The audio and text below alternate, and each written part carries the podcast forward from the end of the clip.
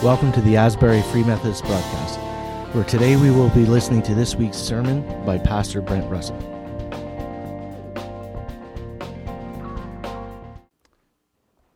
You have your Bible, smartphones, or tablets, and you want to follow along. We're looking at that passage, Ephesians chapter 4, verses 1 to 16.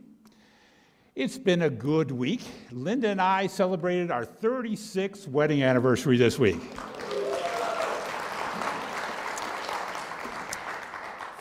Thank you, but that's hardly anything. Uh, Dale and Audrey, you need to stand up here.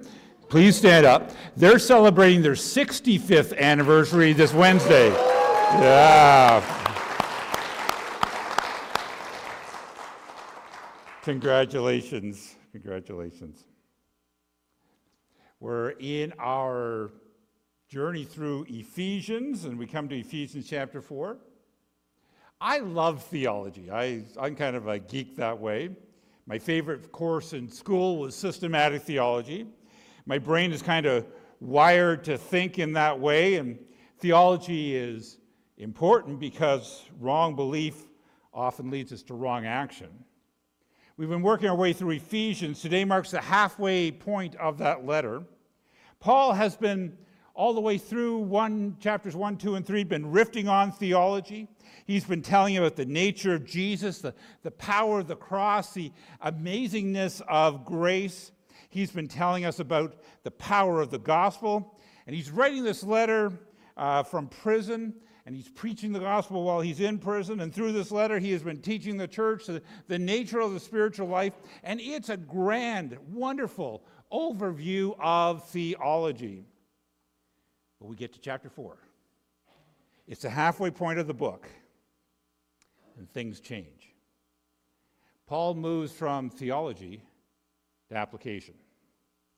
He goes from telling about the gospel to telling us how to live out the gospel. He moves from belief to action. The gospel always moves in that direction, from belief to action. In fact, when Scripture talks about faith, it's, it has no concept of faith apart from action. Now, we live in a post Enlightenment world where belief has become separate from action. That's the way the Canadian legal system is moving. You can believe whatever you want, you just can't act on those beliefs. In Scripture, Believing means acting. Let me illustrate the difference. In our modern world, I can say, I believe that parachute will open. But for the ancients, if they were to say, I believe that parachute will open, they would follow it by, Geronimo, right? You believe the parachute is open, but it's only real belief if you jump out of the plane. Now, in Scripture, belief and action are always tied together. But we've been used to separating belief and action in our world. I believe the cardio exercise is good for me. How much cardio did I do this week? Absolutely nothing. Yes. The trouble is, is that when we, when the separation of belief and action enters into the church, things go weird. We saw it in COVID. Vaxxers versus anti vaxxers, maskers versus anti maskers. The hatred I heard about, not here thankfully, but the hatred I heard about between different groups was rancid. We believe in love, but if somebody disagrees with us, it's war. As Christians, we profess to love, love our neighbors. We're even called to love our enemies. But what happened in COVID was a break between belief and action that's neither good, nor biblical, nor right. See, if our, our Bible studies, small groups, personal devotions are, are not changing how we live, then we've separated belief from action and we have a problem. But that's not us, right, Asbury? Right? Come with me to Ephesians chapter 4. As a prisoner for the Lord, then, I urge you to live a life worthy of the calling you have received. Paul says, I'm in prison for the Lord, and I've told you about the gospel. You've been called from darkness to light, you've been called into the family of God, you've been called God's very own. Now I urge you to live a life worthy of the calling that you've received.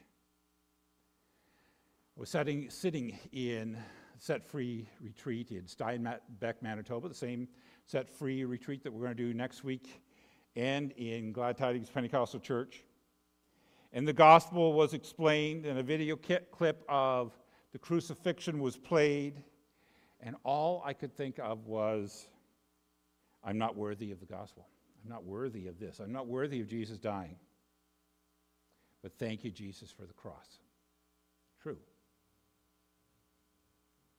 But here Paul says, live a life worthy of the calling you've received. And I used to say, God, that's, that's too big. I, I can never be good enough to be, to be worthy, worthy of what you did. What would that look like, Lord? Do I need to do something grand for you? Do I have to somehow change the world? But that's not what Paul's saying here. He explains what he means. Because we can never live a life worthy of what Jesus did for us. He's God. We're not. It's amazing that he loves us that way. But here's what Paul means when he says, live a life worthy of the calling you have received. Verse 2 Be completely humble and gentle.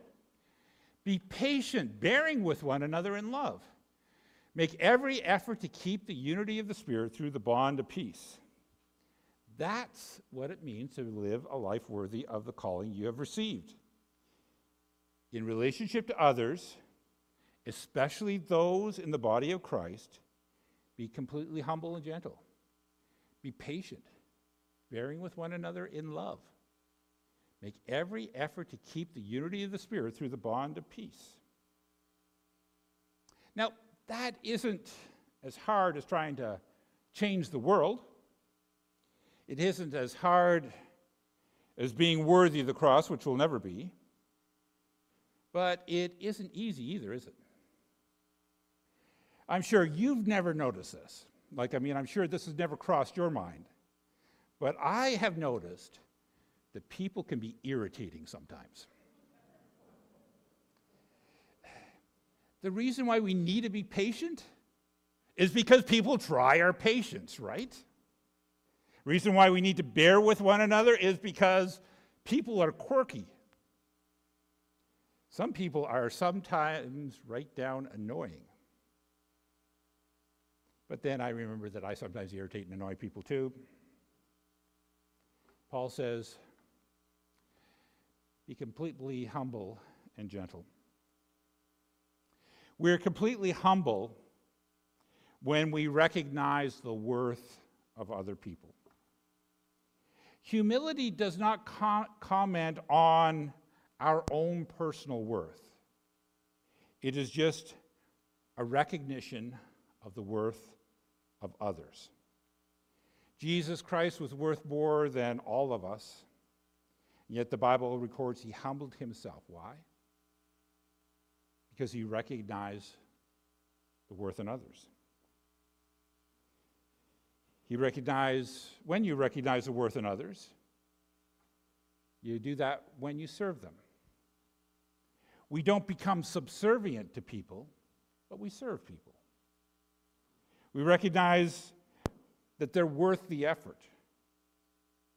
Part of the Christian life is learning to treat people as if they are really valuable, because they are.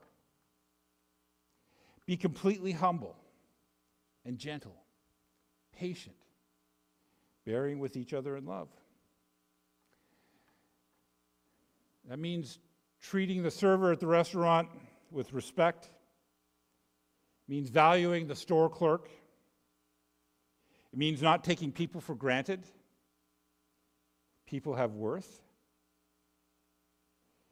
You can tell what people are really like by how they treat not their peers, but people who are under them. You can tell what a boss is like with how they treat the people who work for them.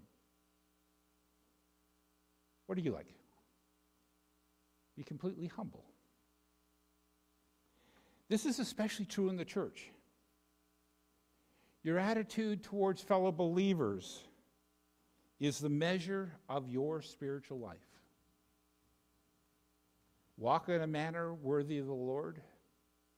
Your attitude towards other believers is the measure of your walk.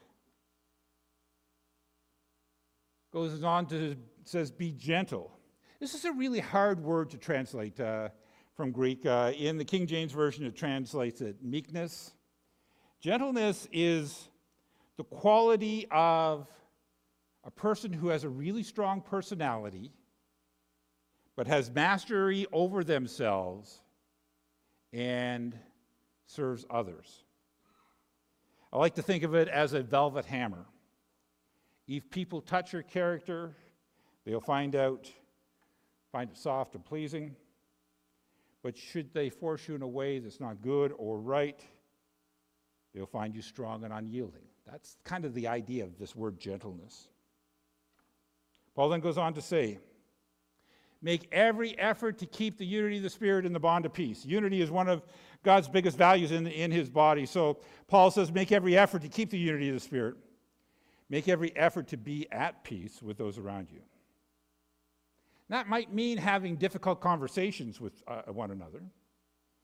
But if we do so in humility, seeing value in other people, people, peace is not necessarily sweeping things under the rug. There are some things that you just have to deal with, but you must do so in the right spirit. So Paul says, there are so many things that unify us. Verse 4 there's one body, one spirit, just as you were called, one hope, one faith, or just as you were called, one Lord, one faith, one baptism, one God and Father of all, who is over all, through all, and in all. See, if Jesus lives in you and Jesus lives in me, we're both part of the body of Christ. And the same spirit that resides in me resides in you. We have that in common. We have the same hope in this life and the next. We have the same Lord, the same faith, the same baptism that testifies to our fact that Jesus is our Lord and we're walking with Him. We have one God.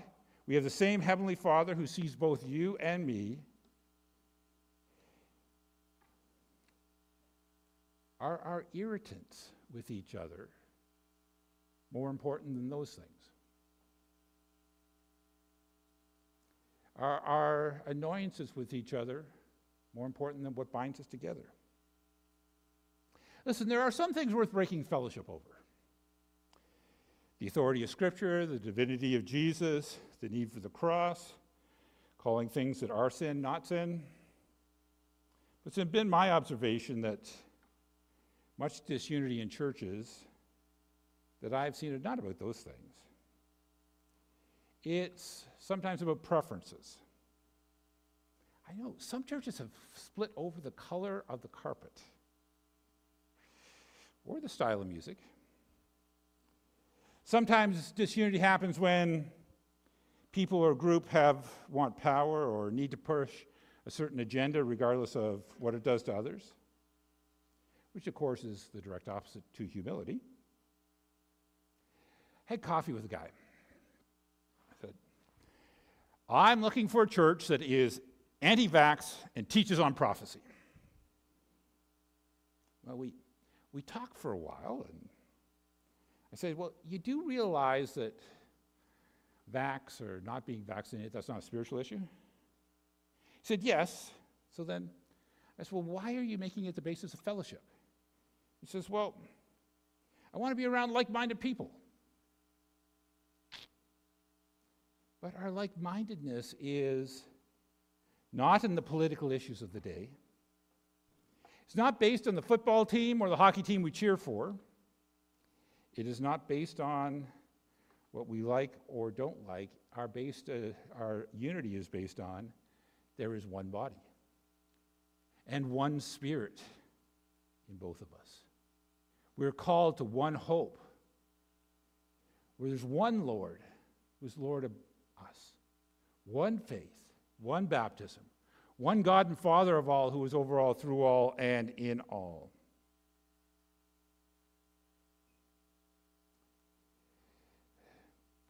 We're called to be one around those things. All the other issues, you know, you can discuss them. But understand you keep the main thing the main thing. This is the main thing Jesus. Verse 7. But each one of you, one of us, but to each one of us, grace has been given as Christ apportioned it. That is why he says, When he ascended on high, he took many captives and he gave gifts to his people. Christ apportioned different measures of grace, if you would. He gave us different gifts. He made us different people. And different people see things differently. But even though we may see things differently, we need each other. I'm going to skip verse 9 and 10 because it talks about Jesus ascending and descending, and we'd have to get into the Apostles' Creed and we go down a rabbit trail that I geek out on theology, but it probably wouldn't be helpful for this, this sermon today. So, so let's uh, skip on to verse 11. So Christ himself gave Uh, the apostles, the prophets, the evangelists, the pastors, and teachers to equip his people for works of service, so that the body of Christ may be built up until we reach the unity of the faith and the knowledge of the Son of God and become mature, attaining to the whole measure of the fullness of Christ. Paul lists a lot of other spiritual gifts in other letters, but here he focuses on leadership gifts and how people, different people, have different leadership gifts, and they uh, use those gifts to build up the church. An apostle an apostle is one who both carries authority uh, for the church and in the church, and an apostle is one who often is blazing the way for new churches. Apostle is one who is very protective of the church. A prophet speaks truth into culture and will call people out on their sin. An evangelist shares the good news of Jesus compellingly, invites people to come to Jesus. A pastor shepherds people and walks with them through the struggles of life. A teacher shows us how things fit together in a godly life. Different people, different approaches. All the gifts are needed to do their work. And then the rest of the church says is equipped for works of service. That's what happens when leadership is doing its thing. People are equipped for service. And when that happens, we, the body of Christ, are built up. We are unified, you see, until we, verse 13, until we reach unity of the faith, we're unified uh, around Jesus. And we become mature, spiritually mature, attaining to the whole measure of the fullness of God. Now, there are about 10 sermons that I really want to preach about this passage, but I'm not going to. What I want you to see is there are a lot of different people, different gifts in the church. And in spite of that, we're called to make every effort to keep the unity of the Spirit through the bond of peace. Well, what happens? What happens if you know, we're making every effort and we're moving on to maturity. Look what happens to the spiritually mature. Verse 14. Then we will no longer be infants. We've matured. Tossed back and forth by every wave and blown here and there by every wind of teaching and the cunning and craftiness of people in their deceitful scheming. You know, when we started out in chapter 4, uh, it sounded like we're living a life worthy of the calling. We're put, put in the middle of this wonderful community where everybody is completely humble and gentle, patient, bearing with another. And we're told about this wonderful community. And now we're told that this wonder, wonderful community, well, they're going to have cunning and crafty and deceitful people, and a whole lot of flaky teaching. So, what kind of community is this, anyways? Well, it's a community filled with people. Some wonderful, some not so wonderful. There'll even be some who are problematic. How do you deal with that? You grow up, right? He says the antidote for that is to become spiritually mature. We're no longer to be infants. You know, I've read a lot of church history, and there's always been flaky people and flaky teaching. But with mass media and social media promoting all kinds of, I couldn't think of a better word for this, so I'm just going to say it Christian stupidity. We need to grow up to live in this kind of world. Because we're getting bashed to and fro with every wind. We need to grow up so we will not be tossed back and forth by the waves and blown here by every bit of teaching.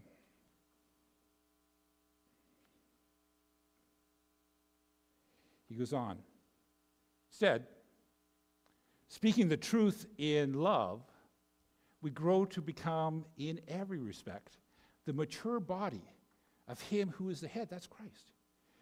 New Living Translation puts it instead, we, we will speak truth, the truth in love, growing in every way more and more like Christ, who is the head of the body of the church.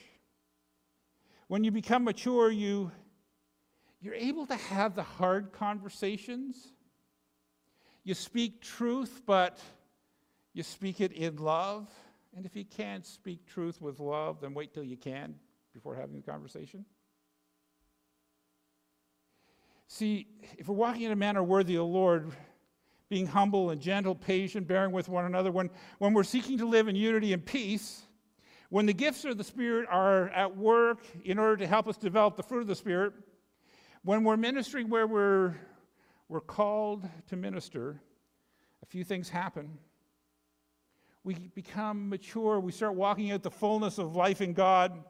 We don't get tossed about by immature or flaky te- uh, teaching or even deceitful people. We learn how to have real conversations, challenging conversations, but in love. That's what a mature, the mature body of Christ looks like. Now, look what Jesus does. Verse 16. So we're doing all that, and then he makes the whole body fit together perfectly. He's fitting us together, Asbury. We fit together perfectly. And he's fitting us together with the body of Christ that's situated in Perth. And as each part does its own special work, it helps the other parts grow so that the whole body is healthy and growing and full of love. If we want a healthy church, and that's what the people of God are called to be, then we need to serve in a way that God calls us to serve.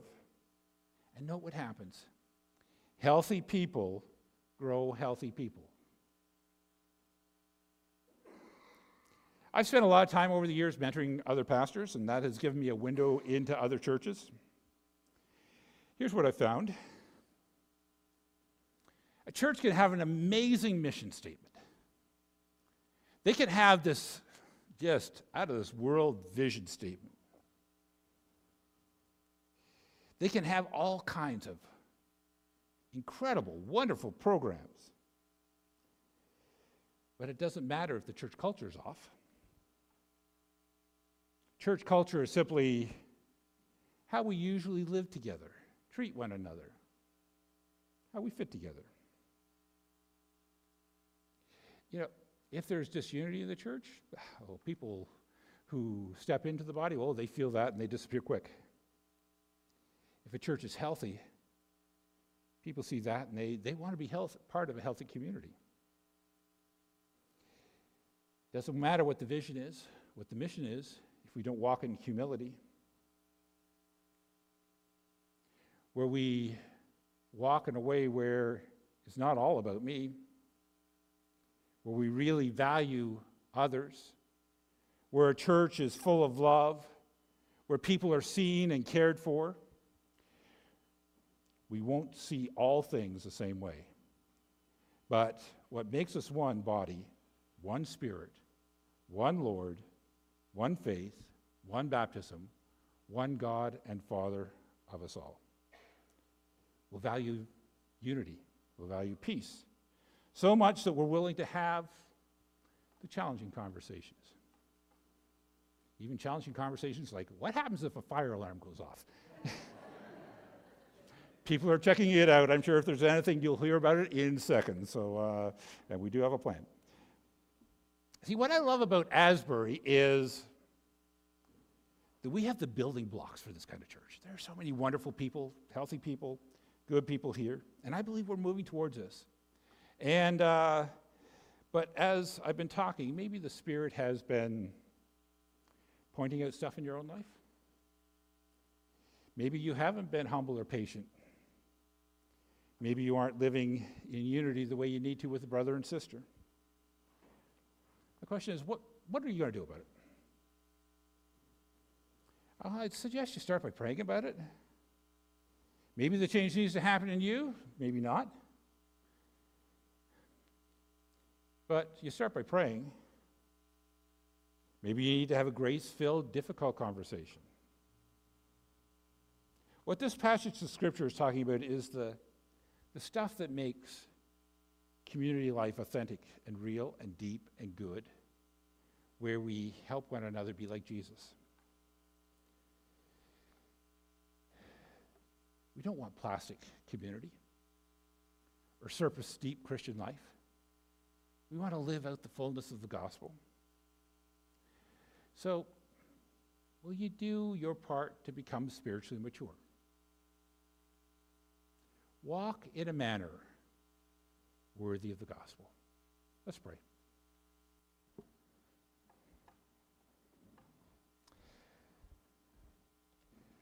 Lord, I love your word, but sometimes it has an ouch factor.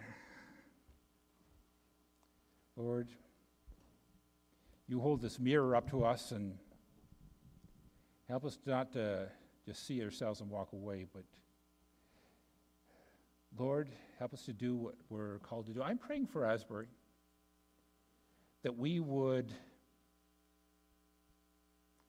that we would be full of spiritually mature people. Help us to be a church that is stable and good, not tossed by every wind and wave that comes along, or, or that you would help us to deal well and live well in our culture.